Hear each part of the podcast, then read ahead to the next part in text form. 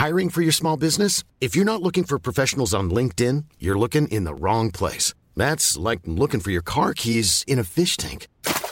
LinkedIn helps you hire professionals you can't find anywhere else, even those who aren't actively searching for a new job but might be open to the perfect role. In a given month, over 70% of LinkedIn users don't even visit other leading job sites. So start looking in the right place. With LinkedIn, you can hire professionals like a professional. Post your free job on linkedin.com slash people today.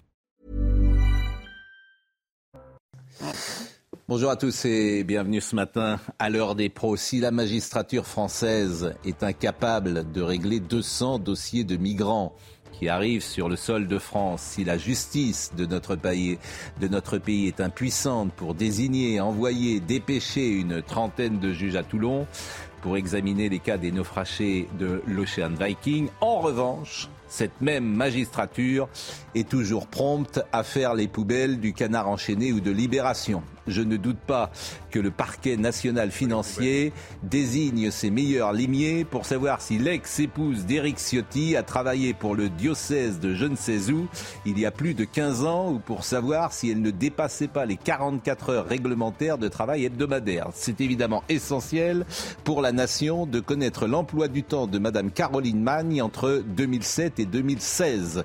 Le parquet national financier a contribué à élire un président de la République en 2017. Il peut bien s'occuper de l'élection du futur leader des Républicains. Pauvre pays, pauvre France, entre tristesse et désolation. Heureusement, les Bleus ont gagné hier. Deschamps président. Je ne vois plus que ça pour sauver ce qui reste encore à sauver. Il est 9h. Laurent Geoffrin, bonjour. Bonjour. On peut pas Audrey Berthaud. C'est ça le problème. Audrey Berthaud, à l'instant. Le principe, c'est qu'on ne peut pas me répondre. C'est ça le principe. Audrey Berthaud. C'est la démocratie. On débute justement avec la victoire des Bleus hier soir. Ils ont dominé l'Australie pour leur premier match de Coupe du Monde. 4 à 1, début de Rabiot Mbappé et un doublé de Giroud. Prochain match de l'équipe de France, ce sera samedi face au Danemark à 17h. Et je rappelle que tous les matchs sont accessibles sur MyCanal. La consommation française d'électricité continue de baisser avec moins 5,8% la semaine dernière par rapport à la moyenne des années précédentes. Selon le gestionnaire du réseau, la baisse est largement concentrée dans le secteur industriel dans un contexte de hausse des prix de l'énergie. Enfin, aux États-Unis, cette euh, fusillade qui a fait euh, plusieurs morts dans un supermarché euh, Walmart. Un homme armé a ouvert le feu dans une ville de l'État de Virginie. Les autorités locales ont précisé que le tireur était mort. L'ancienne Walmart a réagi sur Twitter et se dit choqué. Cette fusillade a eu lieu 48 heures avant les célébrations de Thanksgiving et après une tuerie dans une boîte gay. C'était le week-end dernier.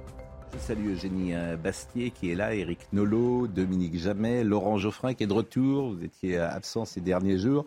Je salue, et vous ne les connaissez pas, Marc Serrano, parce qu'on aura un débat sur la corrida. Vous êtes matador et ça, c'est quand même intéressant euh, de recevoir. Euh, est-ce un métier d'ailleurs, matador ou une vocation, je ne sais pas. Et Yanis et Ziadi, vous êtes euh, comédien, mais vous écrivez beaucoup sur la corrida et effectivement, vous la défendez plutôt. Et comme Dominique Jamais et Eric Nolot la semaine dernière ont eu des mots assez durs sur la corrida et que demain ce débat sera peut-être à l'Assemblée nationale, nous en parlerons. Vous vouliez dire quelque chose, Laurent Geoffrin? Ah Oui, votre histoire de juge, c'est absurde. Ça n'a rien à voir. Les, les, les, Bien les affaires vous avez raison. ça n'a rien à voir. Vous les mettez en parallèle comme ça, comme s'il y avait une puissance supérieure qui décidait une stratégie destinée à faire entrer les migrants d'un côté et à embêter un type de droite de l'autre. Mm. À chaque fois que quelqu'un de droite est attaqué, vous dites que c'est un complot judiciaire. J'ai jamais dit ça. En général, si. Et en général, ça se termine par une condamnation, bien vu dans le cas de M. Guéant, qui est, mm. qui est condamné à je peux quoi, une je, je, Vous avez bien compris que euh, je n'ai pas dit ça. Je souligne que je souligne qu'on est incapable dans la France de 2022 d'organiser l'examen de 200 cas de migrants. Est-ce que je peux terminer? Oui. D'ailleurs, il y a quelqu'un qui m'a écrit une lettre. Qui vous a écrit une lettre? Didier Pointreau. Il m'a dit, Monsieur Pascal Pro, j'apprécie votre franc-parler, mais votre parole est trop souvent coupée par vos invités. Toujours les mêmes, trop accrochés à leur présence, leur idéologie et visiblement leurs intérêts. Toujours prêts à blablater. Voilà ce qu'il m'a écrit. C'est vous qui avez dicté la lettre. Bon, bon je termine. Je termine. Nous sommes incapables. Nous sommes incapables parce que les gens, euh, Gérald Darmanin, Olivier Véran, tous ceux que j'entends, ce n'est pas la réalité qu'ils disent. Ils disent on a appliqué le droit. Non. Nous sommes incapables de dépêcher 30 euh, juges, 40 juges, 10 mm. juges volants mm. à Toulon pour examiner 200 dossiers mm. en 3 jours. On est incapable de faire ça en France. Bon, bah ça, ça s'appelle la faillite de l'État, l'incompétence de l'État, vous appelez ça comme vous voulez. Mais en revanche, dès qu'une affaire sort dans le canard enchaîné aux libérations, la justice se jette. Mais c'est pas les mêmes juges, c'est pas les mais mêmes peu importe. Mais vous avez raison. Mais vous avez raison. Bah, si j'ai raison, pourquoi vous faites ça Mais parce que je souligne bah, euh, que la magistrature s'intéresse à des choses dérisoires, est incapable. Je souligne comme sur plein de domaines. Est-ce que je peux souligner un vice de rationalité dans votre raisonnement C'est que vous trouveriez, mon cher Pascal, la situation euh, moins scandaleuse s'il y avait faillite de l'État dans les deux cas. Moi, je trouve ça bizarre comme raisonnement, vous comprenez? Vous dites, si il n'intervenait pas dans le dossier Ciotti, bah, au moins il y aurait une incapacité de l'État général et il n'y aurait pas deux poids, deux mesures. Je trouve ça bizarre comme raisonnement. Voilà. Bon, en tout, cas, en tout cas, le cas Ciotti est intéressant. On va s'intéresser à ce que faisait sa femme en 2007. Bah, euh, oui, parce que pour savoir si elle dépassait. C'est l'anti-dossier Fillon, si j'ai bien compris. Elle a travaillé trop. C'est l'anti-dossier Pénélope Fillon. Je pense qu'elle cumulait des emplois et que c'est bizarre, c'est tout. Ça ne veut pas dire qu'elle est coupable. On ne peut pas préjuger de l'issue d'une affaire qui ne fait que commencer.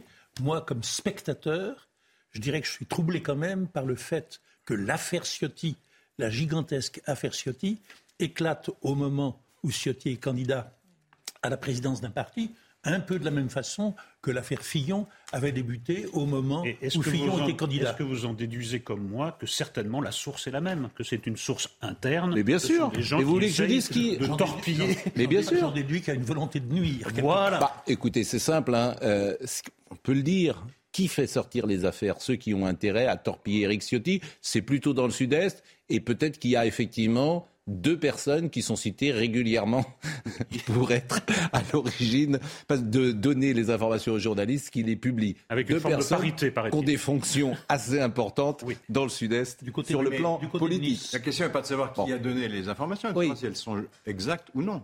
Mais je, ne doute pas que, je, vous répète, que Mme Ciotti ait travaillé pour le diocèse les sources sont euh, intéressées à faire sortir Que Mme Ciotti ait travaillé pour le diocèse pendant quelques heures, qu'elle a travaillé. Je pense que c'est essentiel pour le parquet national financier. Non, il, est essentiel. il est essentiel que les élus aient une forme de rectitude soyez, financière. On ne reproche pas de trop travailler. On demande si l'emploi est fictif ou pas. Voilà, c'est ça. Comme dans l'affaire Fillon. Il y a une deuxième question. Il ne faut pas jouer les innocents. Les accusations contre Ciotti sortent le mercredi. Et le jeudi, le parquet ouvre une instruction. C'est rare une telle précipitation. Mais c'est vrai que convenez, convenez, convenez que si le parquet national pour ça, oui, il parquet. Bien sûr. Eh ben il créé à la suite de l'affaire Cahuzac. Il ne fait pas souvent preuve. D'ailleurs, il, il, eût été euh, souvent utile que l'affaire Cahuzac sorte plus tôt. Souvent, il ne va pas aussi vite, le parquet. Non, mais ah bah ça, il est allé vite euh, en 2016 euh, avec. Bah, comme tout est dans le canard enchaîné, effectivement, il est. Vous, vous voulez qu'on écoute le petit Lebret qui nous faisait un petit point là-dessus? Écoutez-le, et puis après, nous passerons à ce qui s'est passé, au drame qui s'est passé à Arras. Je regardais cette déclaration qu'ils m'ont faite hier soir. À deux semaines du premier tour d'élection, personne n'est dupe on dirait que le PNF a été créé pour tuer LR. Évidemment, référence à François Fillon, où les accusations euh, d'emploi fictif contre, son épouse euh, Pénélope et l'ouverture d'une enquête en pleine présidentielle par le même PNF avaient participé à tuer sa campagne. Alors est-ce que Eric Ciotti va connaître euh, le même sort? Ça tombe évidemment au plus mauvais moment, surtout que chez les Républicains, certains disaient qu'il était en, en, perte de vitesse après un tweet contre Grégoire de Fournas, le député RN accusé de racisme à l'Assemblée. Dans son entourage, on se rassure. Nos adhérents ne supportent pas lynchage médiatique, donc pas de répercussions sur l'élection, euh, je pense. Eric Ciotti qui a fait un communiqué pour se défendre euh, hier après-midi, assurant que ses emplois ont été euh, pleinement exercés. Il ne doute pas que cette enquête permettra de le démontrer. Alors à qui profite le crime? C'est la question qui est en train de se poser l'entourage d'Eric Ciotti. Vous savez que le député LR a un frère ennemi dans les Alpes-Maritimes, Christian Estrosi, d'abord amis. Ils sont aujourd'hui plus que des adversaires politiques. Leurs différents est très profond. Et donc pour l'entourage d'Eric Ciotti, ça vient très certainement du camp Estrosi. Ces informations transmises à la presse qui ne peuvent être connues que par des personnes qui baignent dans le milieu des collectivités des Alpes-Maritimes. En plus, Les deux hommes pourraient s'affronter pour la mairie de Nice dans les années à venir. J'ai contacté l'entourage de Christian Estrosi hier qui refuse de répondre à ces accusations de l'entourage d'Eric Ciotti. Et effectivement, c'est pas forcément Christian Estrosi, il y a aussi un autre nom qui est régulièrement cité. Mais il faut bien comprendre que Ciotti et Estrosi, c'était vraiment deux frères jumeaux. Mm. Ils étaient ensemble, ils étaient très amis. C'est vrai que la politique. Euh, si ça se trouve, c'est pas lui. Oui, non, mais ils étaient. Spécule, Non, mais en revanche, ils sont ennemis aujourd'hui. Deux frères devenus frères ennemis. Voilà. Ils étaient vrais... Ça s'appelle la lettre du beau-frère. Vous avez la lettre de Monsieur Pointreau.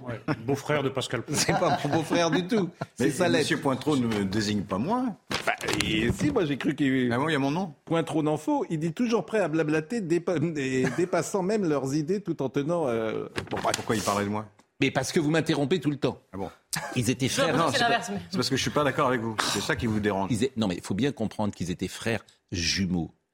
Il faut bien comprendre qu'ils ont été. C'était vraiment. Euh, euh, euh Ciotti, euh, c'était faisait les, les, les, fiches euh, d'Estrosi, et Estrosi était celui qui était le plus en avant. Mm. Estrosi a donné ensuite une circonscription à Ciotti, il lui a donné au conseil départemental un siège, et après, ils se sont, hein, comme souvent en politique, parfois devenus ennemis. Mais ils étaient très très proches. C'est ça qu'il faut bien Et dans ses multiples emplois, Mme Ciotti travaillait pour M. Estrosi. elle était chef de cabinet à, l'époque, et, effectivement, elle était aussi attachée parlementaire. Bon, bref. À suivre. En revanche, ce qui m'intéresse ce matin, c'est Abulcourt, un agent du fisc qui a été tué de plusieurs coups de couteau euh, lors d'un contrôle fiscal chez un brocanteur euh, de 46 ans. Et je trouve que cette histoire est vraiment frappante parce qu'elle euh, montre aussi la détresse qui existe dans, ce pays. Et je veux, comment dire, je suis prudent à faire un lien entre non pas le Covid, mais entre les mesures qui ont été prises sur le Covid et les conséquences aujourd'hui. Et il y a des gens qui sont dans une très grande détresse et parfois une très grande violence. Et ce drame que nous avons vécu, je suis bien sûr là encore prudent, mais il illustre euh, la séquence que nous vivons actuellement. Alors je voudrais qu'on écoute le procureur euh, de Arras, qui est Sylvien Barbier, euh, qui a parlé hier d'un acte prémédité. L'intervention avait pour but d'effectuer une vérification de la comptabilité de l'entreprise et cette démarche était engagée depuis plusieurs mois et plus particulièrement depuis mai 2022. Dans le cadre de ce contrôle, le mis en cause appelle vers 16 heures son ex-compagne et lui demande de venir sur place. Arrivée sur place, celle-ci voit depuis l'extérieur de la maison l'inspectrice des finances ligotée sur une chaise. Au plan pénal et à l'heure à laquelle je vous parle. L'enquête est ouverte sur chef d'assassinat dans la mesure où les premiers éléments semblent se diriger vers un acte prémédité et du chef également de séquestration. Ça, c'est euh, la première intervention que je voulais vous faire écouter. La deuxième, c'est sur les antécédents. C'est toujours le procureur qui parle. Concernant maintenant les antécédents du mis en cause, son casier judiciaire ne porte la trace d'aucune condamnation. Cependant, il est connu pour des faits de violence sur mineurs qui se sont manifestés par deux bousculades, faits qu'il a reconnus. Ces faits ont donné lieu à un stage sur la prévention des violences, ce stage ayant été réalisé en 2019. Et le troisième passage que je voulais vous faire euh, écouter, qui fait froid dans le dos, c'est l'acte prémédité avec des colliers de serrage qui avaient été achetés. Nous avons retrouvé sur place ce qu'on appelle des colliers de serrage, c'est-à-dire des liens qui étaient sur les sièges et euh, avec lesquels euh, les, deux victimes étaient attachées. Donc, bien évidemment, ces liens avaient été probablement achetés avant, les, faits, sachant qu'ils savaient que euh, le, rendez-vous avait lieu hier à 14h. Donc évidemment, ça fait partie des éléments qui seront évidemment euh, à corroborer par d'autres éléments, mais ça fait plutôt partie des éléments de la préméditation.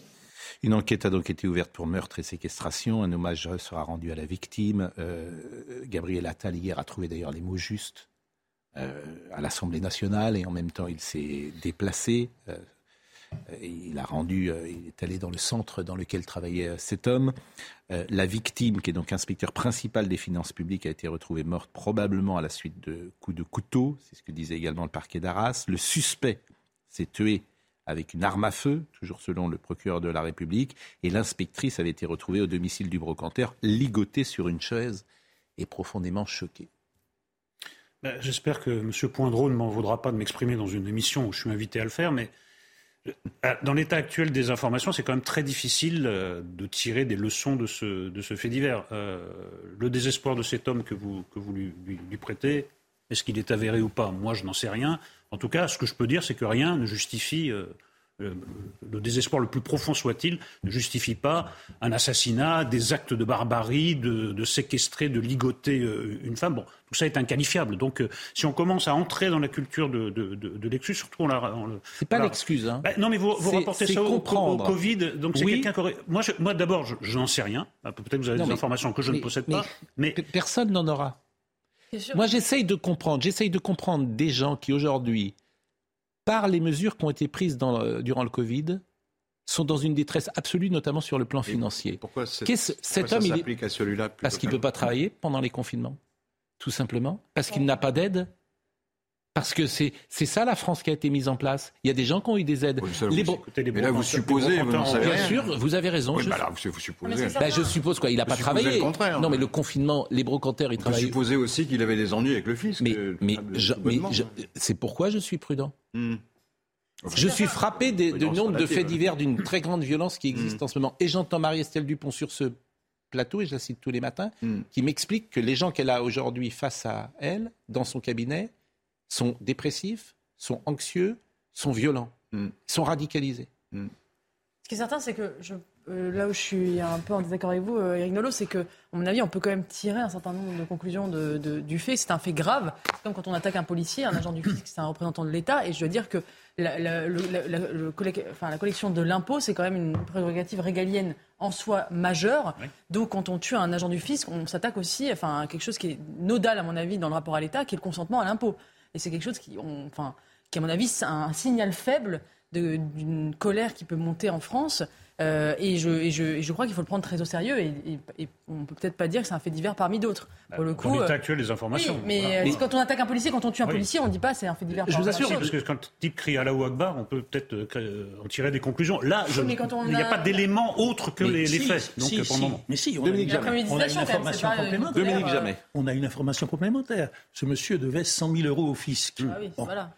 C'est une réaction disproportionnée, insensée, mais du type qui se voit pris à la gorge et qui sait qu'on va le saisir, qu'on va l'expulser de sa ferme. C'est donc un fait divers lamentable, mais parfaitement compréhensible.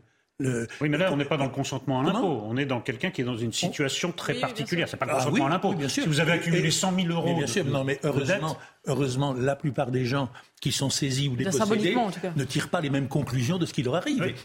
Mais ce qui lui arrive, c'est un drame auquel il a mis fin d'une façon démente en tuant l'agent du fisc qui venait lui annoncer la vérité, et il se fait justice aussitôt. Quant au casier judiciaire de quelqu'un qui a un sang passif de bousculade, c'est risible. Bon, je ne sais pas si on est euh, avec euh, François Lécommère, et en fait, je rebondis ce matin, euh, c'est Vincent Hervouet, pour tout vous dire, qui hier, sur ce plateau, a pointé euh, ce, parallèle possible, qui a dit voilà, ce sont des métiers, les brocanteurs aujourd'hui, qui sont en très grande difficulté, ils sont concurrencés par le bon point. Il citait hier les 25 milliards de chiffre d'affaires sur le bon point. Et il citait un métier aujourd'hui qui est contrôlé. Lui, quand tu es brocanteur, tu es contrôlé. Et c'est effectivement plus difficile d'exercer son métier que ça ne l'était avant. Donc si en plus vous mettez des confinements là-dedans et une baisse de revenus possible telle qu'elle s'est passée ces dernières années, bah, vous arrivez à des situations qui sont dramatiques. Alors, je ne mets pas de lien de cause à effet, bien sûr. Vraiment, je suis très prudent. Moi, je, mais je fréquente pas mal les brocanteurs. J'ai quand même, comme dirait l'autre, rencontré des brocanteurs heureux. C'est pas une profession sinistrée par. Eh ben justement, j'ai demandé à François Lecomer, il est fondateur du syndicat des bouquinistes et brocanteurs, ah, de venir. Ah, et il nous entend. Et je vous laisse son avis. Et, et je, je précise bien, je prends toujours des précautions oratoires. Je ne fais pas de lien de cause à effet. Mais je voudrais savoir comment votre profession a vécu ces derniers mois, comment elle vit aujourd'hui et qu'est-ce que vous pensez euh, de cette situation? Bonjour. Bonjour. Alors, je m'appelle François Lescomer. Et euh, euh, je suis brocanteur à Bordeaux. Et là, je suis en plein déballage de la brocante des, de, des quinconces. Donc, je, je, vais essayer de vous répondre parce qu'en effet, on a été nous aussi choqués d'apprendre cette nouvelle qui est terrible. On, a, on, a, on est tous d'accord qu'on ne doit pas en arriver là. Mais par contre, nous, on est vraiment dans le métier. On n'est pas au fond d'un bureau à prendre des décisions ou des lois sans savoir les conséquences de chacun. Le, monsieur qui a été assassiné, le pauvre, euh, ne faisait que son métier. Il le faisait au, dire de, des gens qui considéraient peut-être en effet que ce monsieur devait 100 000 euros. Ça, euh, c'est eux qui l'ont considéré. Peut-être que lui l'a pas considéré. Et euh, il a eu un geste en effet vraiment très très très condamnable et malheureux. Mais on ne sait pas ce que la vie nous réserve et dans des situations sous pression, on ne sait pas comment les, humains peuvent réagir. Je pense que quand j'entends qu'il y a eu de la préméditation par euh, le monsieur qui disait qu'il avait euh, acheté, alors j'ai pas suivi spécialement euh, des, des, ou des, liens, tout ça, on achète dans notre métier, on a de tout. On a de la ficelle pour travailler, on a des agrafeuses, on a des couteaux parce qu'on les vend, on a des colsons parce qu'on attache des trucs sur des stands. Donc faire une préméditation juste parce que le monsieur détentait enfin détonner, pardon, excusez-moi, des, euh, liens. Euh, les liens, ça ne sert pas uniquement à attacher les mains des gens. Ça sert aussi à attacher de la marchandise. J'entends bien, monsieur Lescomer, mais moi, ce qui m'intéresse, c'est comment vous avez vécu ces derniers mois dans un métier qui est particulier. Certains ont reçu des aides, je ne sais pas si vous en avez reçu. Avec les confinements, vous ne pouviez pas déballer. C'est ça qui m'intéressait, d'avoir euh, un éclairage sur votre profession à travers ce fait divers dramatique notre profession, pendant deux ans, on n'a pas pu déballer. C'est-à-dire que déjà, il y a quelque chose de très simple. Le Bon Coin, lui, a continué à vendre pendant le confinement. Les vides-greniers étaient autorisés alors que les brocantes de professionnels étaient interdites. Moi, personnellement, je n'ai pas eu d'aide. Beaucoup de mes confrères n'en ont pas eu non plus. Les restaurants en ont eu, les autres en ont eu. Nous, on n'a rien eu. Comme il y avait un confinement, on ne pouvait pas ni se déplacer, ni euh, aller dans des lieux où il y avait un regroupement de public. Donc c'est quand même là, dans notre métier, où on va pour vendre de la marchandise. Il faut qu'il y ait un regroupement de public. Nous, ça fait deux ans que nous ne travaillons pas du tout. C'est une catastrophe. En plus, les habitudes ont changé. Alors, Internet, euh, Bon Coin, tout ça, ce n'est pas une réelle concurrence. La réelle concurrence, c'est la malhonnêteté des gens. Quand vous avez une personne euh, qui, pour manger ou pour se débarrasser d'affaires, vend pour quelques euros euh, euh, sur un site ou sur un vide-grenier pour manger, parce qu'on en est arrivé là, il faut aller visiter les vides-greniers. C'est des gens qui ont vraiment un désarroi le plus total et ils sont obligés de vendre leurs meubles pour manger. Il ne faut pas perdre de vue ça. Euh, eux, on peut pas les, peut pas les blâmer. Mais par contre, dans ces catégories euh, comme Internet ou comme le Bon Coin, il y a des gens qui profitent de ce malheur en rachetant de la marchandise sur le Bon Coin et en la revendant sur le Bon Coin. Alors nous, on est dans un contexte où euh, et un cadre où on nous dit voilà, faut pas faire ci, faut pas faire ça. Ok, on ne fait pas ci, on ne fait pas ça. On a des contrôles, des livres de police. On essaie de régler tous les problèmes qui arrivent de personnes qui ne sont pas dans notre métier. Mais on les règle. Le problème, c'est que ce qu'il faudrait, c'est contrôler les gens qui font du paracommercialisme. Et ça, c'est forcément plus difficile avec euh, la société numérique. En tout cas, euh, je voulais vraiment euh, vous entendre. difficile. On a des solutions là-dessus. Elles sont très simples. Mais mm. les gens qui font la législation mm. n'écoutent pas les gens qui sont dans le métier. Mais, ça, c'est le problème. Mais nous sommes d'accord, monsieur Lescomer, les fameux petits hommes gris qui ont une lourde responsabilité sur euh, la France telle qu'elle est gérée aujourd'hui. Je vous remercie d'être intervenu. Vous êtes à Bordeaux, vous êtes place des Quinconces, à Bordeaux aujourd'hui, dans cette merveilleuse ville de Bordeaux où il n'y a plus de sapin de Noël depuis que le maire est écologiste, mais ce n'est pas grave. On, vous laisse quand même, on, vous laisse quand même travailler. On fera ce qu'il faut pour que Noël reste Noël. Et on est place des Quinconces pendant 15 jours. C'est l'une des plus vieilles foires de France. Et nous, on fait du recyclage. Eh bien, écoutez, allez à Bordeaux, allez place des Quinconces et on salue tous nos amis euh, bordelais.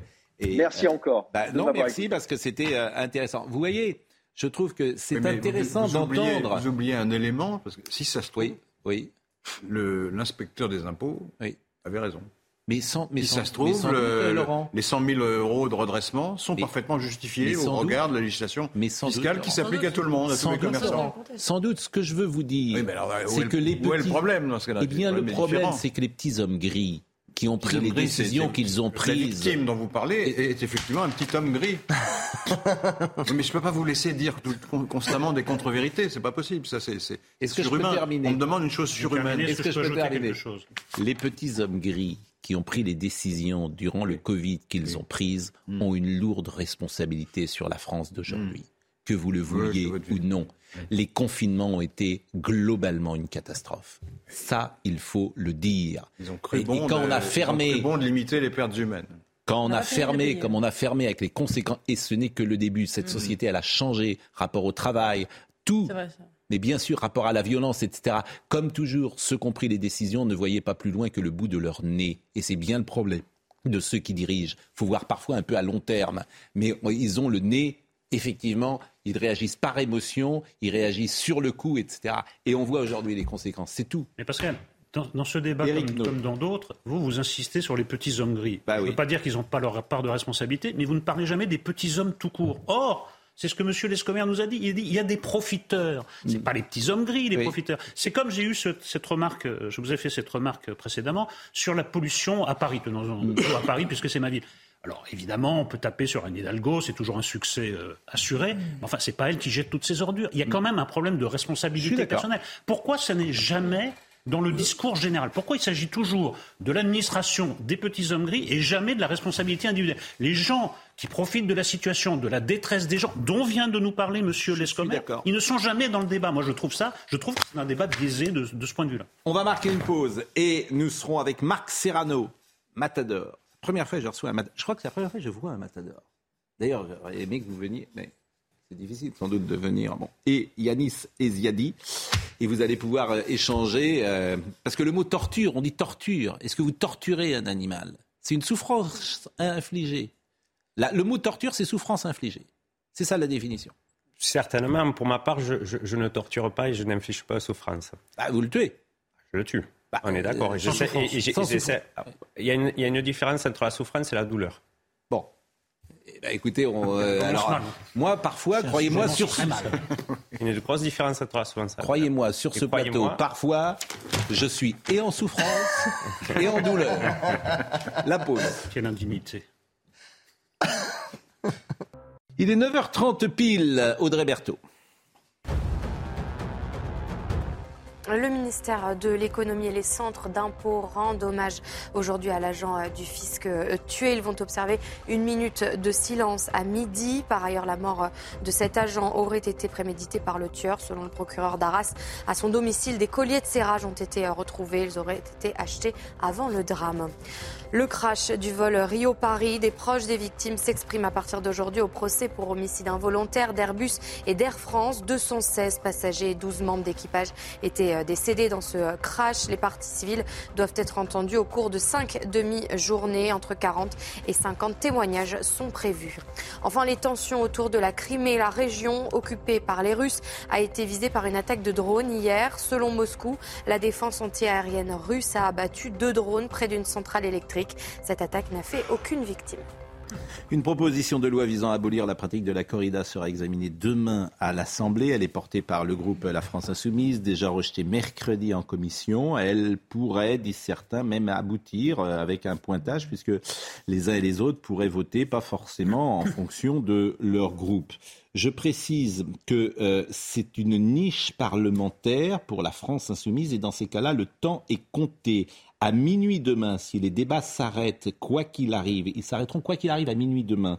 Et s'ils ont pris trop de temps sur d'autres textes et qu'il n'y a plus de temps pour voter le projet de loi d'Ébric Caron, il ne sera même pas soumis au vote des parlementaires. Ce que je trouve assez étrange pour tout vous dire, cette pratique-là, mais je la découvre et ça arrangerait, me dit-on, euh, de nombreux groupes qui sont divisés sur la question. Euh, nous sommes avec un matador, Marc Serrano, nous sommes avec Yanis Eziadi, et avant de vous donner la parole, je voudrais qu'on écoute Émeric Caron qui disait euh, hier, lors d'une manifestation, ou plus exactement ce week-end, que les lobbies étaient en place. Émeric Caron.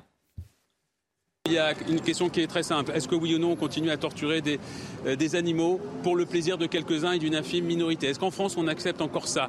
Je pense que la très très grande majorité des Français a tranché, c'est non.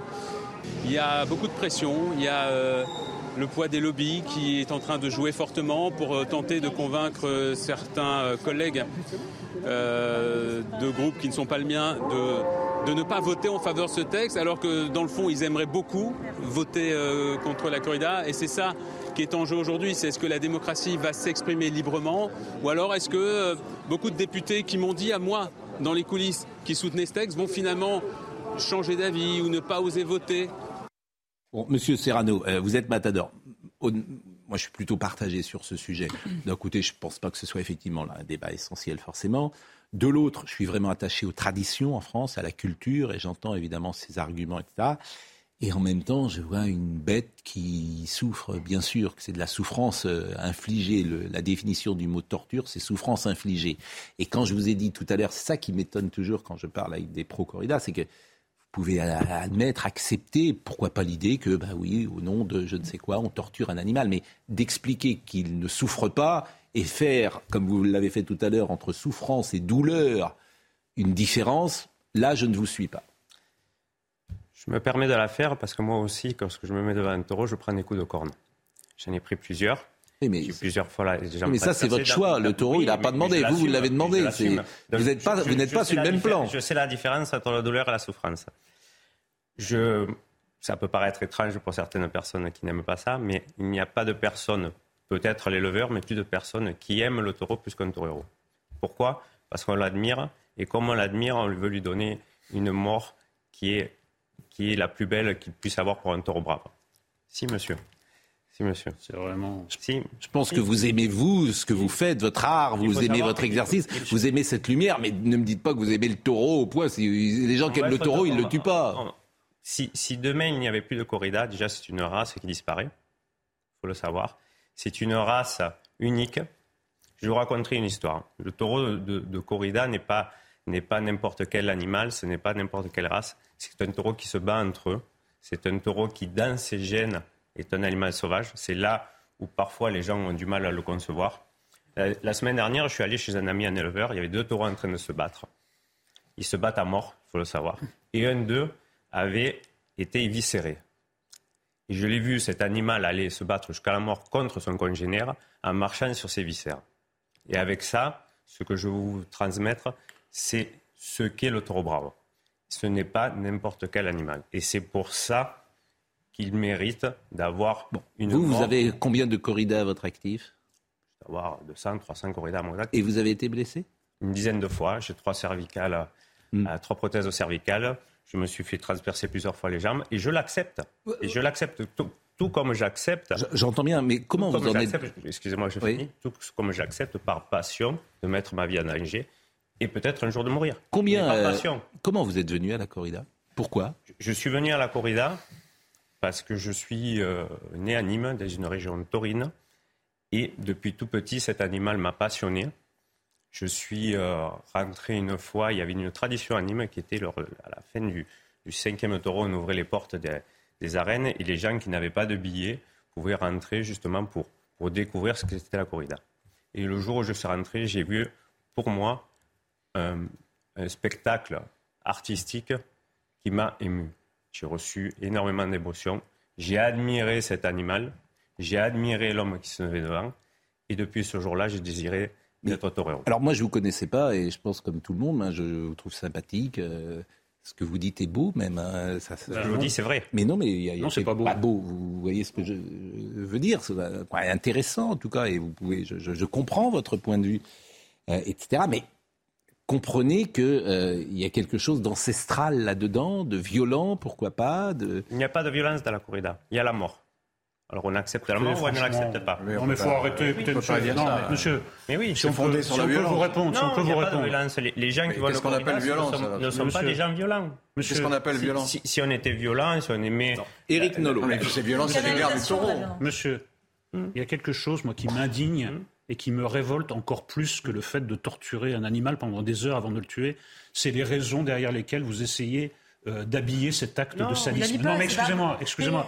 Tout ce que vous dites, cette, cette, distinction entre la douleur et la souffrance, enfin, c'est vraiment, non, mais c'est vraiment, c'est vraiment n'importe quoi. vous essayez, vous vous payez de mots, comme tous les défenseurs de la corrida, vous vous payez de mots. Vous essayez d'habiller quelque chose qui est indéfendable derrière des grands mots. Alors, tantôt c'est la tradition, tantôt c'est des sophismes entre douleur et souffrance. Écoutez, vous parlez d'émotion, il y a une émotion qui est supérieure, c'est que la corrida est, majoritairement euh, rejetée par les Français.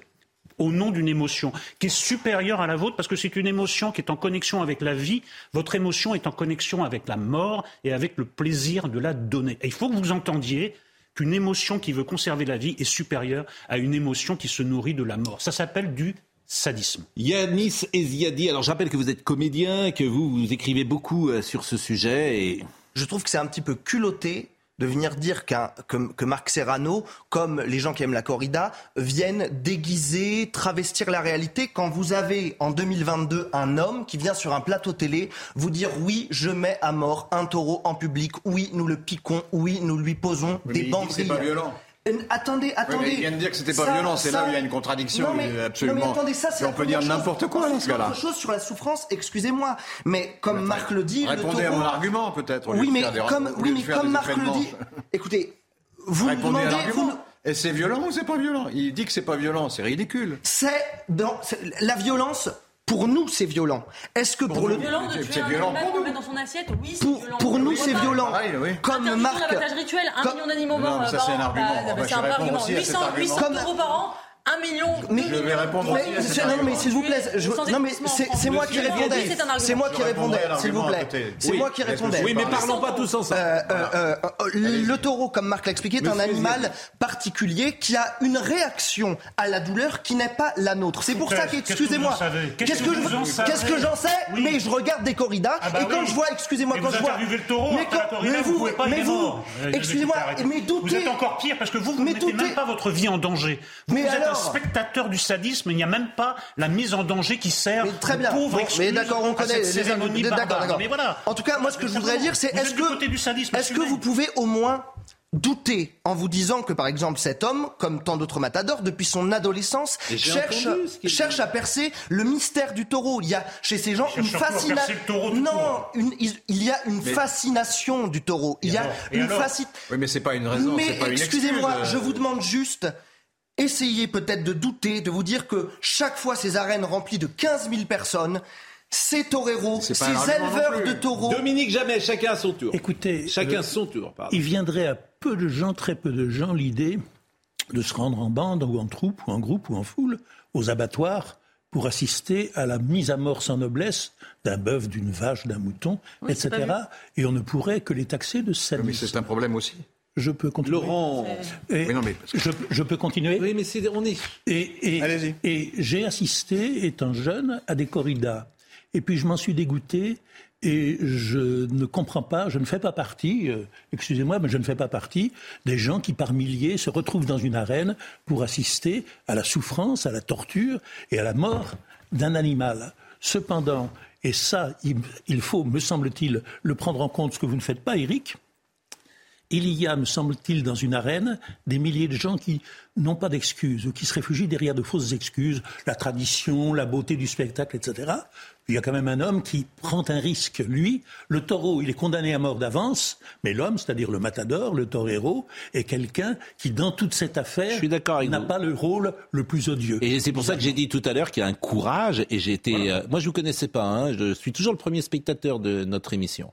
Donc euh, vous parliez, je vous écoutais, je, je, je, je devine un peu le, euh, votre engagement, votre sincérité, votre authenticité, et j'entends ça. Euh, maintenant, Laurent Geoffrin, je vous propose de ne pas interrompre Laurent. Comment? Je dis, on n'interrompt pas Laurent. Ah ben très bien, ça me changera.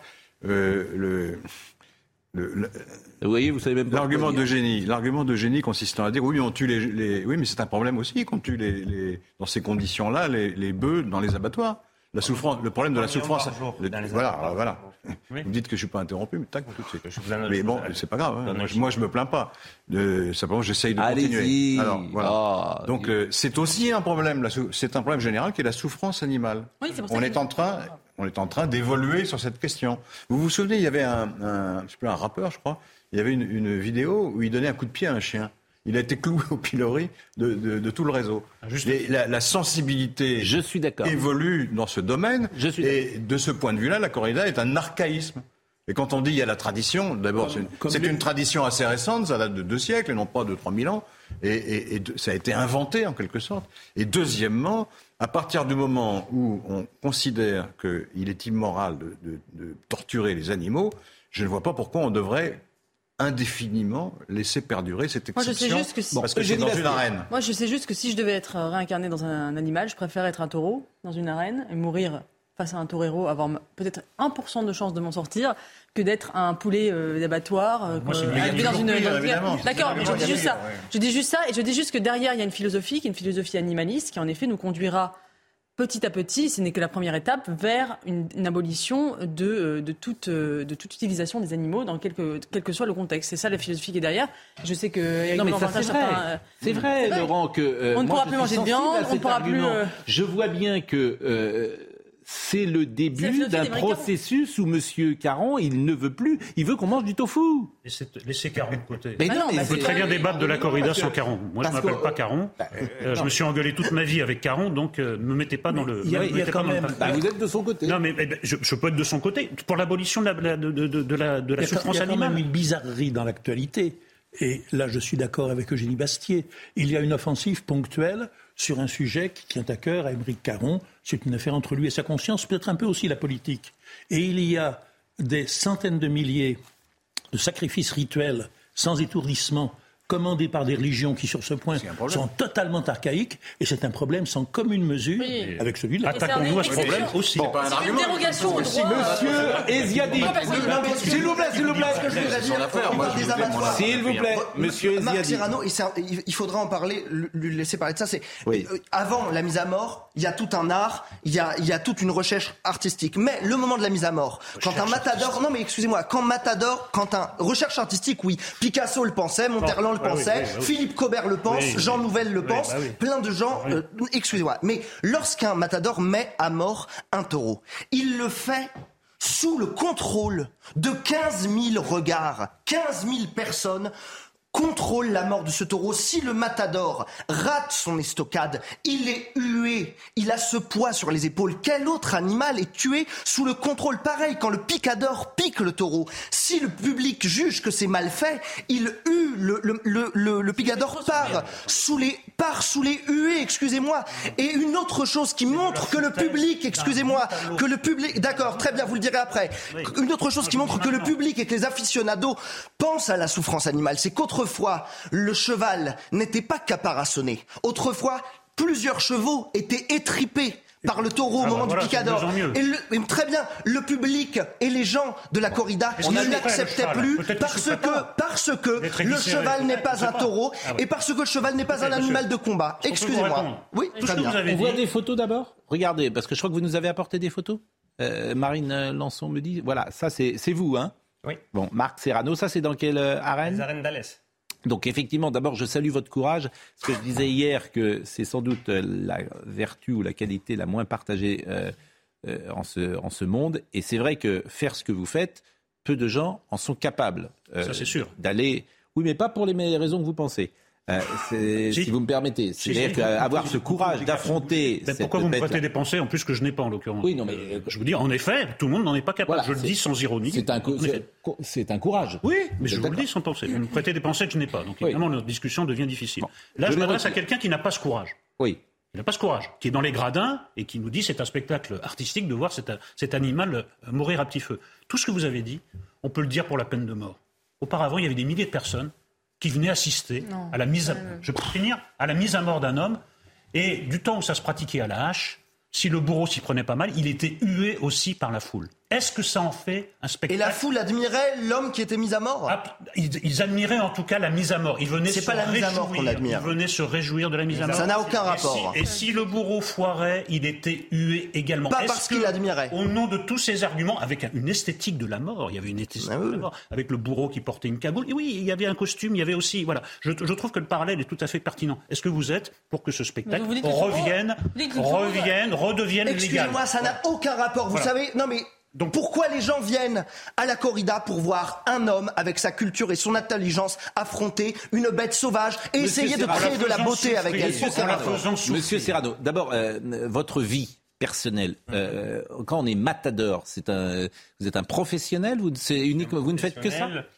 Je suis rentré d'abord à une école au taurine à l'âge de 11-12 ans. il y a une école taurine en France? Il y en a plusieurs. Il y en a à Nîmes, il y en a à Arles, Et, c'est une école de toreros C'est une école Donc en ce moment, il y a des petits toreros qui sont en train de... Il y a des passionnés qui rêvent d'être Il y a combien de toreros en France professionnels? À l'heure actuelle, en activité, on doit être une vingtaine.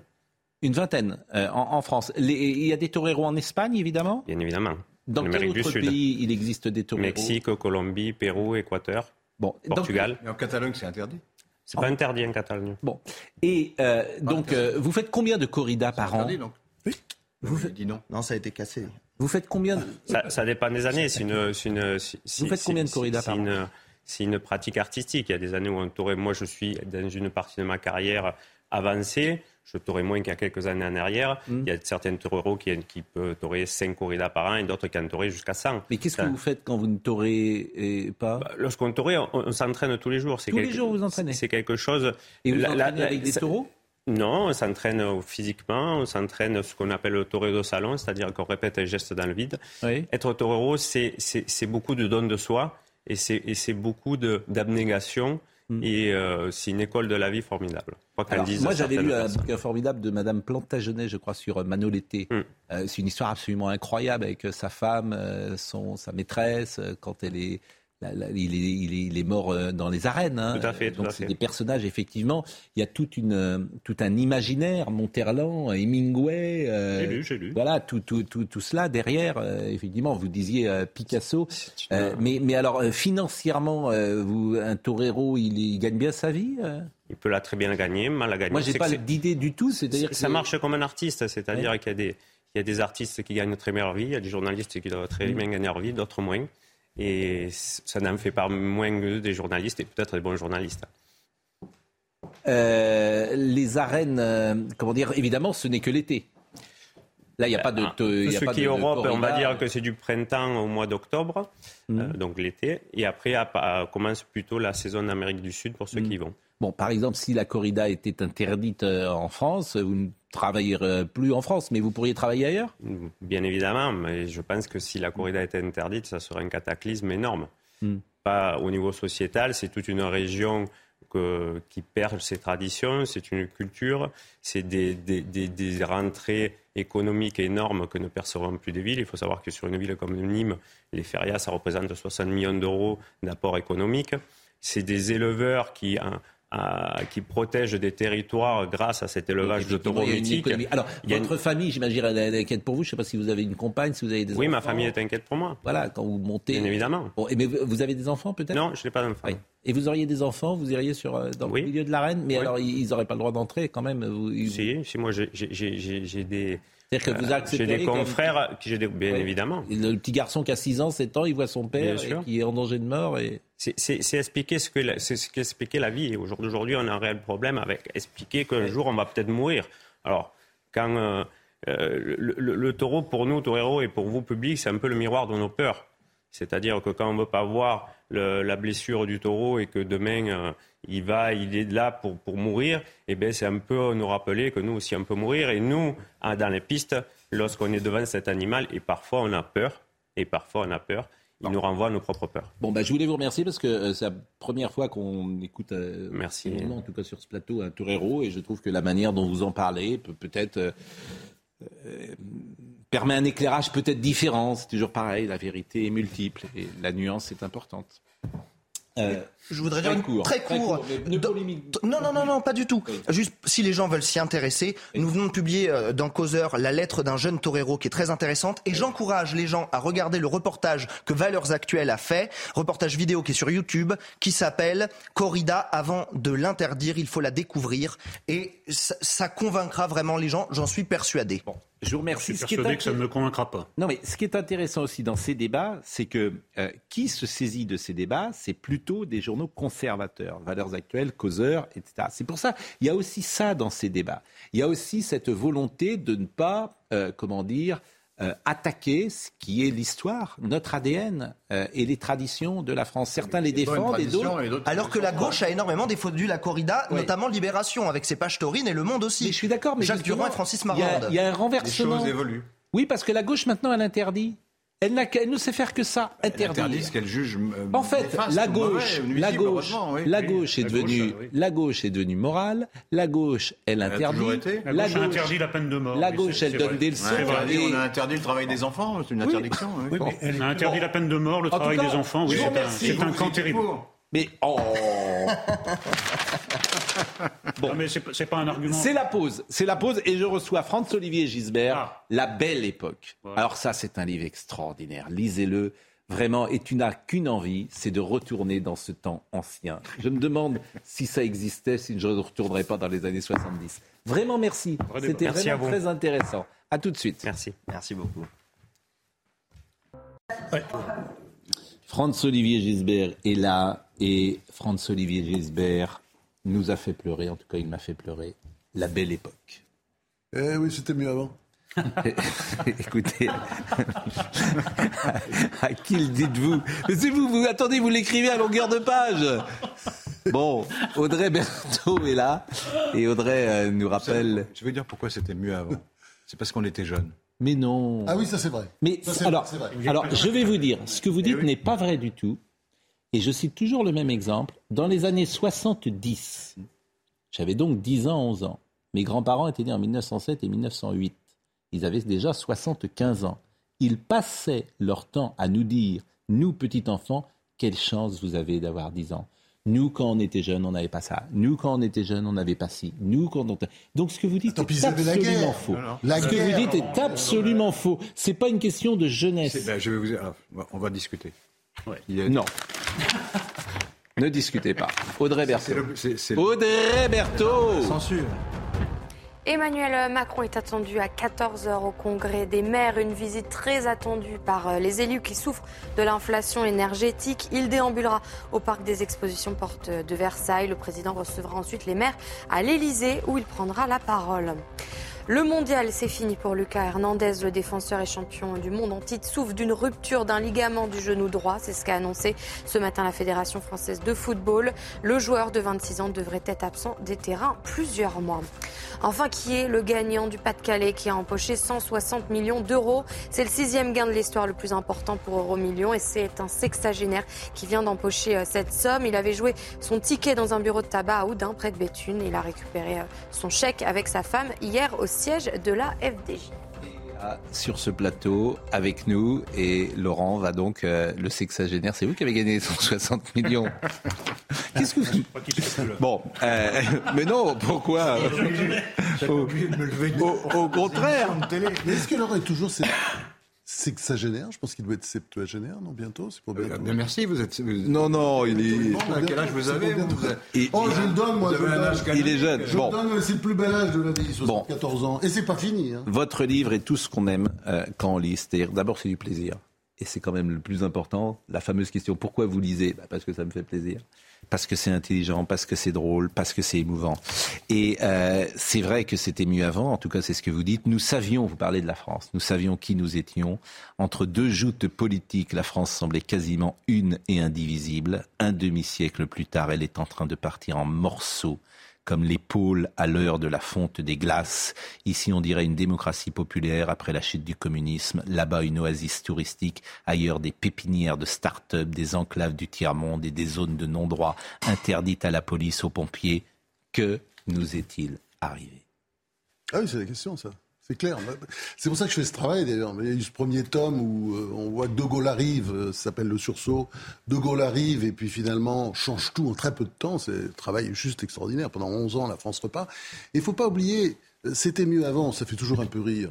Mais c'était mieux avant pour une raison très simple. C'est que en 1975, la France était, sur le plan du niveau de vie, numéro 5 au classement. Aujourd'hui, elle est 26e oui, mais que nous est-il arrivé sentiment. Bah, ce qui nous est arrivé, je crois que c'est une sorte de laisser-aller, alors qui n'existe pas dans les années 70, effectivement. Bon, il y a les signes prémonitoires. Hein, on voit bien, il y a des mauvais germes, des mauvaises graines qui ont été plantées. Par exemple. Qui commencent à pousser. Ben, par exemple, moi, je j'ai pas compris le succès parce que je pensais que le, le ce tome-là ne marcherait pas beaucoup. C'était vraiment une idée de l'éditeur. Et c'était pas du tout mon idée. Je l'ai fait parce que j'ai confiance en Rana Levy, qui est mon éditeur chez Gallimard. Et je pensais que Pompidou, Giscard, cette période, c'était pas la période, voilà, qu'elle est. Le, excité vraiment. Eh bien, figurez-vous je pense que le, les raisons du, du, du, succès du livre, je me rends compte en parlant avec des lecteurs, c'est simplement que je règle son compte une fois pour toutes à Sartre. Ça fait 50 euh, ans que ça me démangeait. À Sartre? À Sartre, oui, oui. Ah bah, oui. ce que vous dites sur Sartre. etc. et tous ces gens tout qui nous ont pourri. Mais, euh, euh, alors là, les, qui nous ont pourri les années 70. Mais tout est métallique chez Sartre. Ah la démarche, les gestes, la voix surtout, une voix de vieux transistor cassante, sentencieuse et inquiétante. Si l'on prête bien l'oreille, on entendra monter du fond de sa glotte caverneuse, des crissements de couteaux qu'on aiguise, voire le claquement d'une kalachnikov qu'on recharge, les ongles jaunes et les dents gâtées, il parle derrière des volutes acres, etc. etc. Est-ce que vous dites bah, je l'ai vu. Je voyais souvent au Nouvel Observateur parce qu'il venait, on, l'interviewait, il faisait la une, ça se vendait très bien. Bon, il détestait Jean Daniel, le patron de l'Obs. Il détestait et, et inversement, d'ailleurs, oui, mais bien sûr, et tout le monde le. Bah, et c'est vrai que c'était la haine qui passait comme ça, une espèce de petit bolide. Et la mort. Et il avançait vite. Et la mort aussi. Mais la mort. Parce la que mort. jamais la mort. Parce que j'ai bien compris ce que vous dites. Moi, je dis la mort parce que c'est quelqu'un qui a fait des appels au meurtre, notamment dans la préface du livre de Franz Fanon, ah euh, Les damnés de la Terre, qui est le bréviaire de l'anticolonialisme.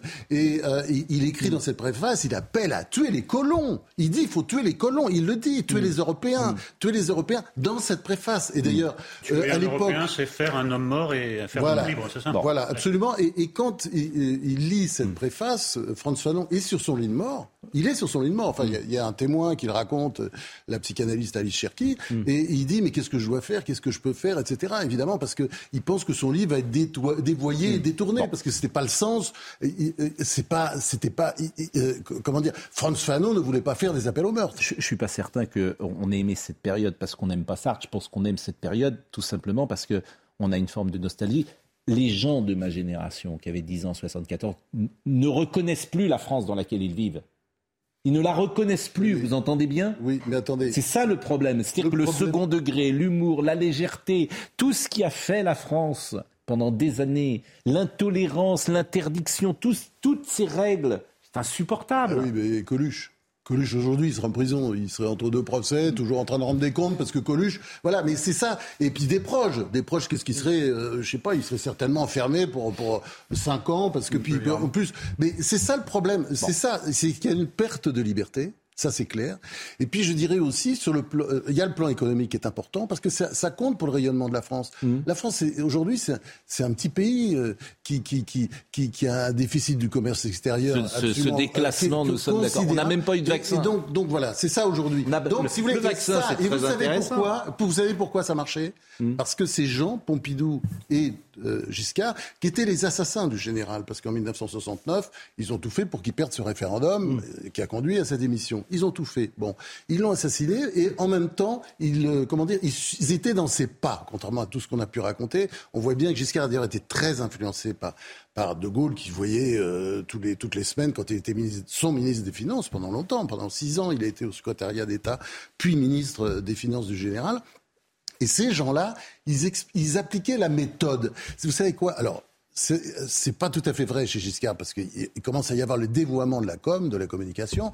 Pompidou, zéro com. Non, ça c'est pas vrai. Non, non, non, non, non. attends, Laurent Geoffrin, c'est le premier qui a mis en scène sa vie privée. C'est le premier qui a mis en scène sa vie privée. Un mot factuel sur la Laurent Geoffrin. sur la liberté apparemment totale qui régnait à cette époque et à la dictature dans laquelle nous sommes aujourd'hui. Non, c'est pas ce qu'on dit maintenant. Il caricature encore. J'ai jamais parlé de caricature.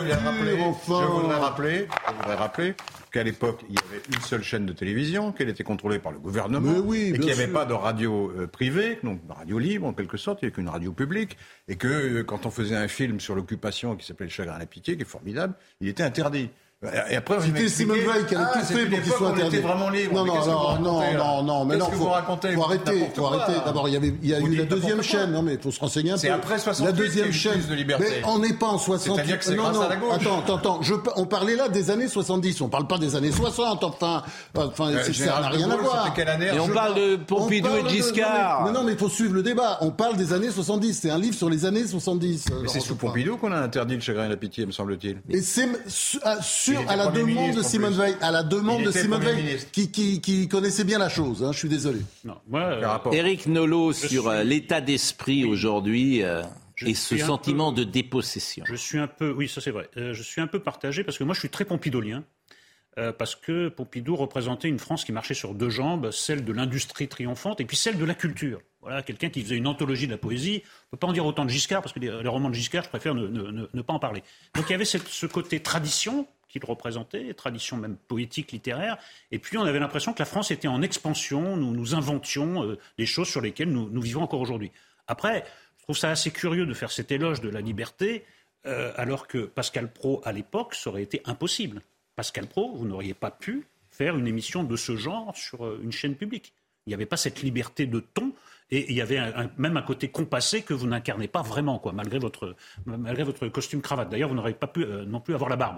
Donc, je, trouve qu'il y a une forme d'idéalisation qui est un peu excessive. sinon, sinon en effet, dans les années 70, on a l'impression qu'il y avait quelque chose, qu'il y avait une pesanteur, mais au bon sens du terme. Là, on a l'impression que tout est liquide, tout passe, euh, sauf les, en effet les interdictions. Euh, des proches, en effet, seraient en prison, Coluche serait en prison également. Il riait de tout. Et aujourd'hui, on ne peut rire que de certaines choses. Voilà la grande différence.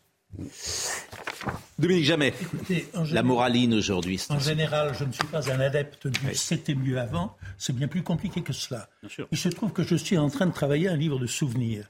Et ça m'a amené tout bêtement à me replonger dans les journaux de l'époque 70-80.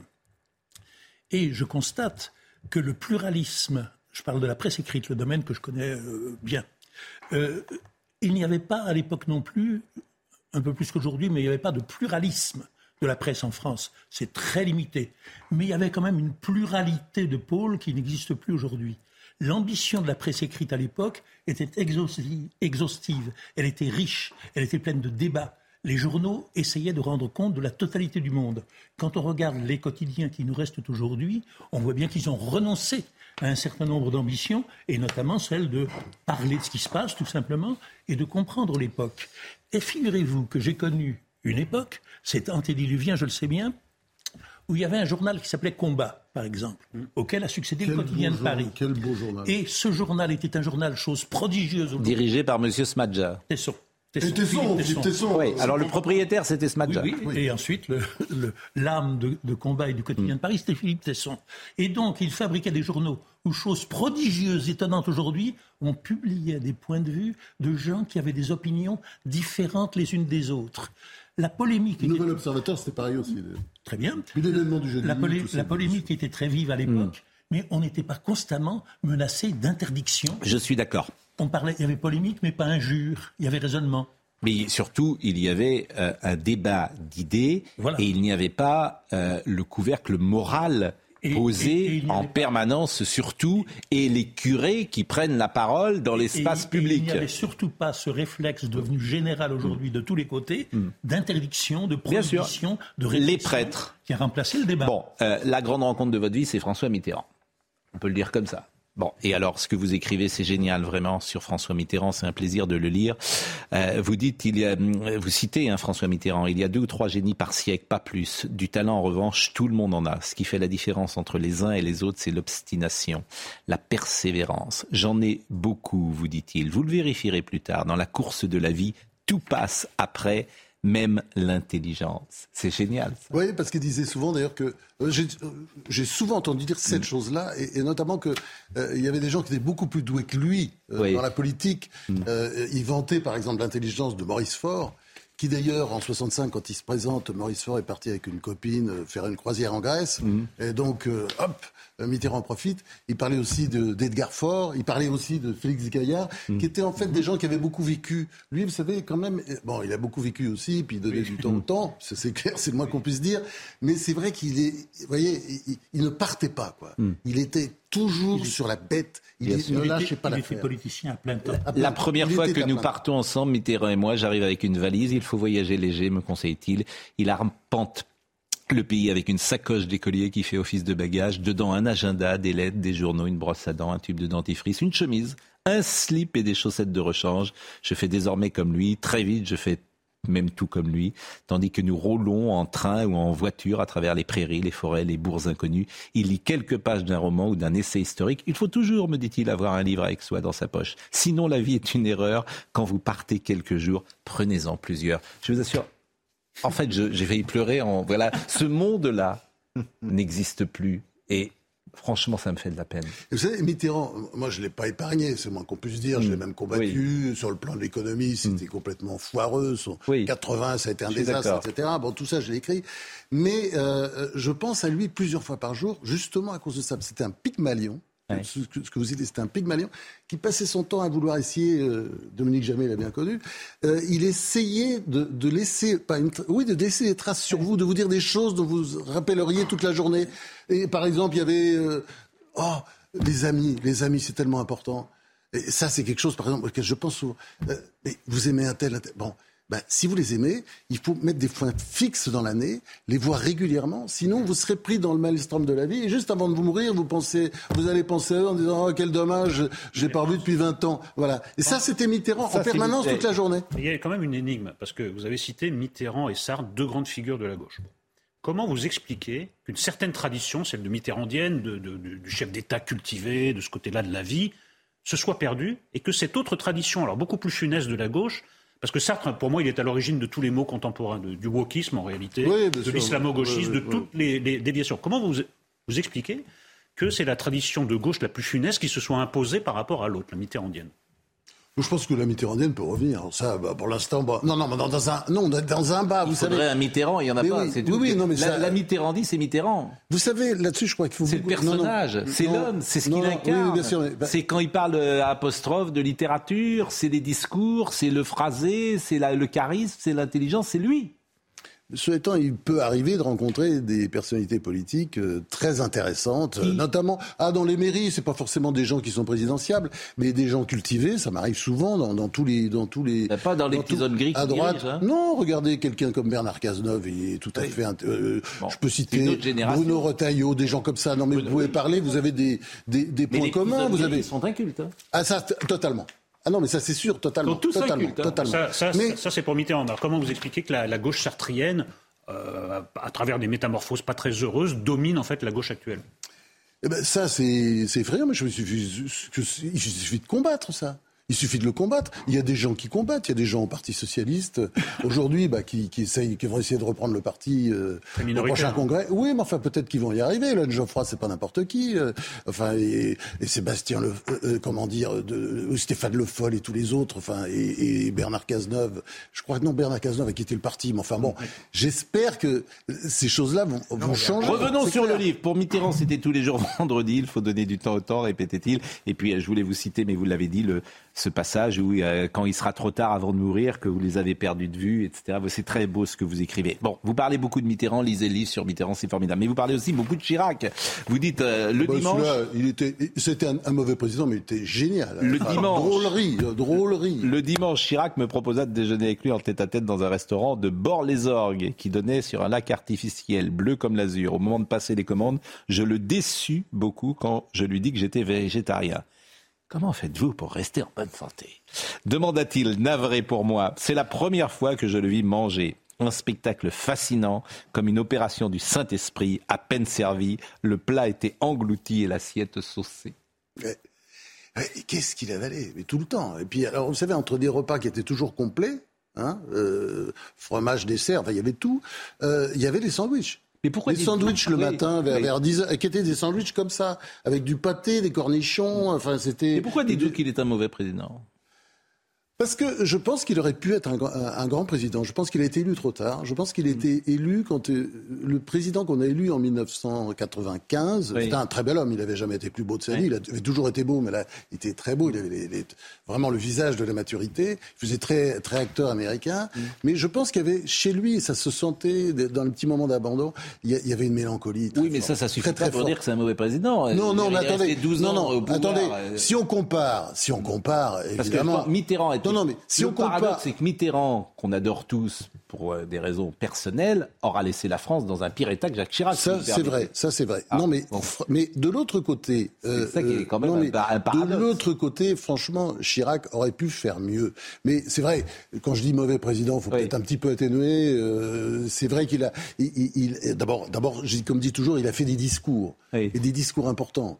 Euh, on attend toujours d'ailleurs le discours de Macron sur euh, la laïcité. Vous en non, parler vous n'aurez pas, n'aurez pas de discours d'Emmanuel Macron parce Bah que oui. vous n'en pensez rien. Alors, le discours de Chirac sur la laïcité, on le reprend, on le ressort tel quel, c'est formidable. Mais- mais- le discours de, de Chirac sur le Veldiv, c'est formidable. Mais- oui, mais Ce qu'il a Macron, dit au moment de la dira- guerre en Irak, formidable. Mais Emmanuel voyez, Macron, il dira tout et son contraire. Non, non, vous avez raison. Donc je corrige un petit peu ce que et j'ai son dit. contraire. Donc euh, il dira euh, à ce- au dernier qui parle qui a raison. Ben oui, le, problème, c'est que c'est le complexe de Macron, c'est le complexe de l'âne de Buridan. Hein, vous connaissez l'âne de Buridan ou l'ânesse de Buridan, c'est Oui. le philosophe Spinoza qui, qui il en fait une ânesse. Bah, Buridan, Buridan, c'est un moine qui n'a pas vraiment écrit ça d'ailleurs, mais c'est un. euh, L'âne de Buridan, c'est la bête qui, exi- qui hésite sans arrêt entre les deux euh, picotins d'avoine. Où euh, il y a une formule aussi où c'est un picotin d'avoine et puis de l'autre côté un seau d'eau. Elle, a, elle a la faim, elle a soif et elle sait pas. Et toi, toi, toi, c'est c'est le même en, en- le en même temps tisme, vous voyez. Et elle sait pas hésite et finalement c'est elle va crever hein, de Emmanuel faim. Macron, hein. Elle va crever. Ah non, très intelligent, remarquable. Attention, hein, c'est hein. remarquable, mais il ne fait que de la com. Oui, C'est tout. oui. Et c'est ça le problème aujourd'hui. Avec un peu de cynisme. Oui, oui. Et quand on dit euh, c'était mieux avant, je pense que Chirac même. beaucoup de com quand même. Mais non, mais pas on va de non, non, mais tout n'était pas que com. Mais on va parler foot. Je sais que vous adorez le football. Oui. Ah bon? Bah oui, ça m'arrive. Non, vous- Bah oui, bah hier soir ça m'intéresse. Écouté le match. euh, Bon, à la en radio. tout cas, euh, ce livret. Alors, mais là, c'est le, le quantième, celui-là? Ça, Euh, c'est le c'est- 2, et après, vous avez le Voilà. 3. C'est- Le 3, c'est euh, la fin. C'est de Mitterrand à Macron. Euh, Si vous vous projetez dans 10 ans, qu'est-ce qu'on va devenir? C'est quoi notre pays? C'est quoi notre vie demain? Moi, je pense qu'on va descendre encore quelques marches. Mais comme je suis optimiste, fondamentalement, c'est-à-dire je suis pas décliniste, je pense que le- le- les déclinistes sont ceux qui sont dans le déni, qui disent mais non, il n'y a pas de problème, mais non, tout va bien, mais non, mais tout, tout va bien. Ça, ce sont vraiment les déclinistes. Donc c'est pour ça que je suis violent, y compris dans ce livre, et, et dans le suivant, vous allez voir, ce sera pas triste. Parce que euh, il faut qu'on réagisse. Mais je pense qu'on va descendre encore un palier. Parce que c'est pas fini. De toute façon, Macron, on ne peut pas attendre grand-chose de lui. On en a encore pour. Et puis après, je sais pas ce qu'on aura. Peut-être ce sera le Rassemblement national. Et sur le plan économique, ce sera pas extraordinaire. Hein. Ça, je crois qu'il faut même s'attendre au pire. Et quand on sera bien bas, là, vous aurez le sursaut. Le sursaut, c'est-à-dire, il y aura, il y aura quelqu'un qui, non mais il y aura forcément quelqu'un, vous savez, Laurent Geoffroy est abattu. il y aura forcément. Il s'est quel- endormi, Non, Laurent non, mais Geoffroy. moi, je crois qu'il y aura forcément quelqu'un qui reprendra les choses, vous savez, et qu'on ne voit pas et on ne sait pas. Je trouve extraordinaire, c'est la, la parabole de l'Ukraine. Regardez Zelensky, qui aurait parié un copec sur ce type qui n'est même pas un très bon comique. Quand on voit la série télé, franchement, c'est pas extraordinaire, euh, qui avait pas une bonne réputation et qui s'est imposé en quelques jours comme l'un des grands, l'un des grands personnages du 21e Il siècle. faut qu'on ait Il faut qu'on ait un Zelensky. Effectivement, pour moi, Zelensky, c'est pas notre De Gaulle. Mais bon, peu importe. Mais non, mais les démocraties ont des ressources que vous soupçonnez pas. Sans Oui, c'est bah, ça, voilà. Attendez, je C'est laisse ça, le faire. problème. Mais Ah, voilà, on est d'accord là-dessus. oui. Ne me faites pas un pro- mauvais procès d'intention. Il reste 8 minutes, on appelle Jacques Vendroux. Mais très court, 10 Très secondes. court. 10 secondes. Vous, vous dites Chirac n'a pas été un si mauvais président. Et effectivement, de- des 12 ans qu'il a passé au pouvoir, Oui. on retient un discours de Christine Albanel et une intervention de, de M. de Villepin. Non, c'est un peu méchant parce que Non, sur, sur l'Irak, très bien oui, résumé, je regrette. C'est très méchant parce que c'est Oui, même injuste parce que Non. sur Bon. l'Irak, sur Jacques l'Irak, alors là c'était sa position et sur le Veldiv c'était sa Jacques-Philippe position. de Gaulle aussi. est avec nous. Ça je l'ai entendu. Jacques-Philippe de Gaulle est avec nous. Ah oui, ça c'est faut se taire devant le. Jacques-Philippe de Gaulle. Je l'ai écouté hier soir, il était merveilleux. Vendre... Vendroux dit tout.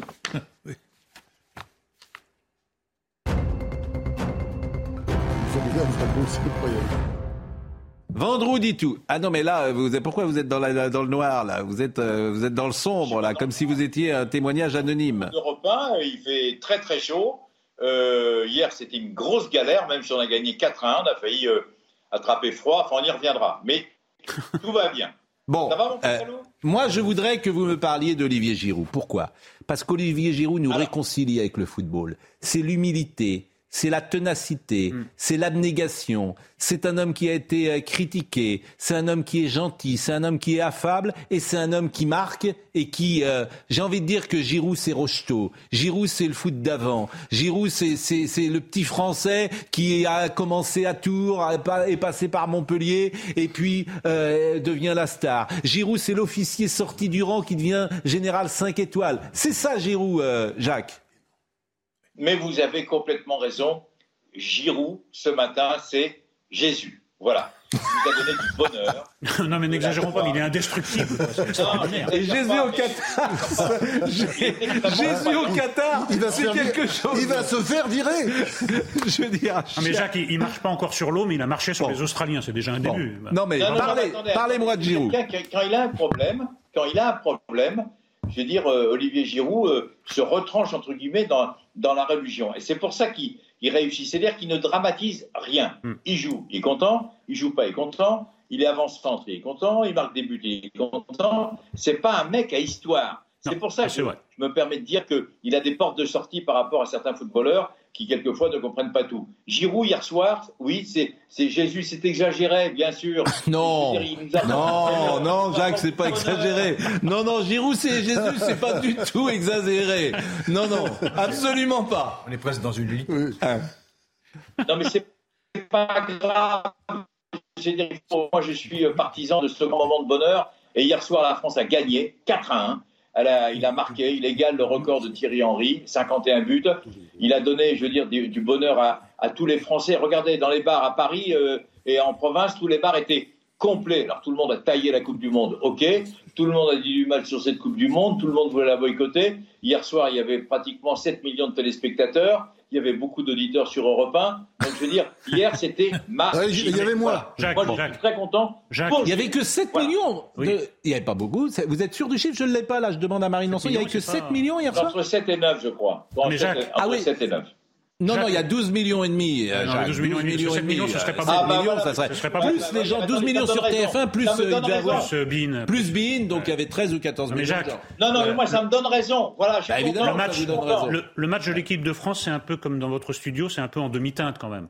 Il y a eu des choses extraordinaires, dont, dont Giraud. Il y a une demi-heure d'un trou d'air qui nous a beaucoup inquiété, et puis quelques fragilités. Jacques Vendroux. Bon. D'abord, le studio, il est très très beau. Oui, oui. Deuxièmement, c'est pas L'éclairage est moyen, voilà ce qu'on que... Non, non, mais euh, c'est pas du tout en demi-teinte. Ce n'est pas vrai. L'équipe de France a galéré au début. Les joueurs, ils se sont apprivoisés parce que c'est la première fois pour la plupart qu'ils jouent, euh, jouent ensemble. On a pris un but, idiot, etc. Ça peut arriver. Et après, une fois que tout le monde a pris ses marques, on a été brillantissime. Vous savez, c'est la troisième fois dans l'histoire de l'équipe de France de football qu'on met quatre buts à l'occasion d'un premier tour et ah d'un premier match on a une attaque en, de feu. de France Olivier, il y avait 12 millions. Il faut prendre 500... des choses d'une manière positive. Il y avait 12 millions 532 000 sur TF1, plus sans doute un, un million et demi peut-être sur Bein. Non, non, mais je me suis gouré. J'ai pas fait attention. Vous avez raison. Oui, parce et moi, je pas suis du très tout la même chose. Bon, France Olivier veut dire un mot. Oui, Jacques, je t'ai écouté euh, hier soir évidemment, et, et ça va. Tu ferais que tu nous parles quand même de la clim du stade, parce que je trouve que c'est un grand ah mystère. Pourquoi ça caillait comme ça hier soir? Pascal, Pascal, on nous a menti une nouvelle fois. Ils nous ont fait croire que la climatisation était indispensable au Qatar. Alors je ne sais pas si, euh, je veux dire, euh, les Qataris ont des plans avec des sociétés de climatisation. Je peux vous dire que depuis le début de la Coupe du Monde, c'est un immense mensonge. On arrive au stade, dans les matchs à 20h, ou même à 17h, il fait environ 25 degrés. C'est parfait pour jouer au football. C'est parfait pour commenter. Tout, on est heureux. On rentre dans le stade, ils allument la, climatisation. Vous savez qu'hier, aux alentours de 21h, on était à 17 degrés. La climatisation n'est pas indispensable. On nous a menti. on nous a menti. Vendroux dit tout. Ah oui. Tout. Bon, euh, Jacques, euh, bah écoutez, je vais vous remercier, Jacques, parce que d'abord c'est un plaisir euh, d'être avec vous. Je salue l'ami Dominique Grimaud qui est en train de nous regarder, qui aimerait tellement être avec vous au Qatar, m'a-t-il dit. Il était hier soir sur notre plateau. C'est vrai que vous êtes un peu sombre ce, ce matin. non, mais, c'est un studio. Alors là, par exemple, bon, c'est bon, en même... là, il fait 40 degrés. Bon, bon, tout va bien en tout cas. Je vous pose de, la chambre est belle, le, les repas sont agréables. tout va bien, tout va bien. La circulation, elle est parfaite parce que c'est le seul pays au monde où il y a des autoroutes à six voies. Je n'avais jamais vu ça de ma vie. Six voies. On n'est pas emmerdé par les encombrements. Hein. Il y a plein de maisons dans le désert. On n'est pas embêté par le voisinage. Hein. Non, mais tout ça, tout ça, c'est parfait. Si Pascal, vous voulez, par exemple, vous installer au Qatar, vous pouvez prendre une petite maison qui est pas mal. Vous n'êtes pas embêté par le voisinage. Hein, je vous le dis tout de suite. Hein. Le syndic, il va pas venir vous voir. Hein.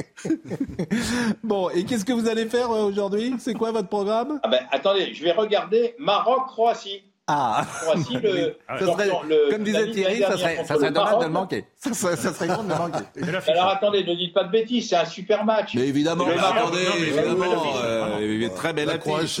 Très belle affiche. Et l'Argentine, vous m'avez pas parlé de l'Argentine Mais non, parce que parce que il reste une minute. Qu'est-ce que vous voulez que je dise bah, euh, Dites, dites alors, Jean, comment vous analysez cette déroute là En deux mots. Ils ont été nuls, les Argentins. Et les, et l'Arabie Saoudite a été excellente. Vous savez qui c'est l'entraîneur de l'Arabie Saoudite Oui, Hervé Renard, on l'a dit. Et c'est jour férié. Voilà. C'est jour férié en Arabie Saoudite. Et manifestement, Messi au Qatar, c'est moins bien que Jésus au Qatar, si vous me permettez, euh, cher Jacques. Bon.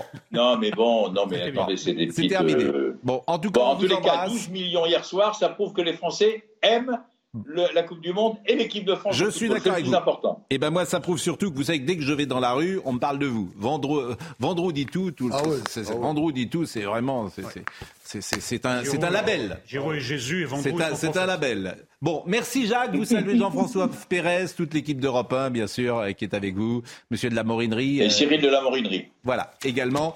Merci à vous, euh, Audrey Berthaud. À demain. Ah, bah, demain, évidemment. Euh, mais attendez, on est ensemble jusqu'à vendredi tout, jusqu'à jusqu'au bout de jusqu'au bout de la nuit.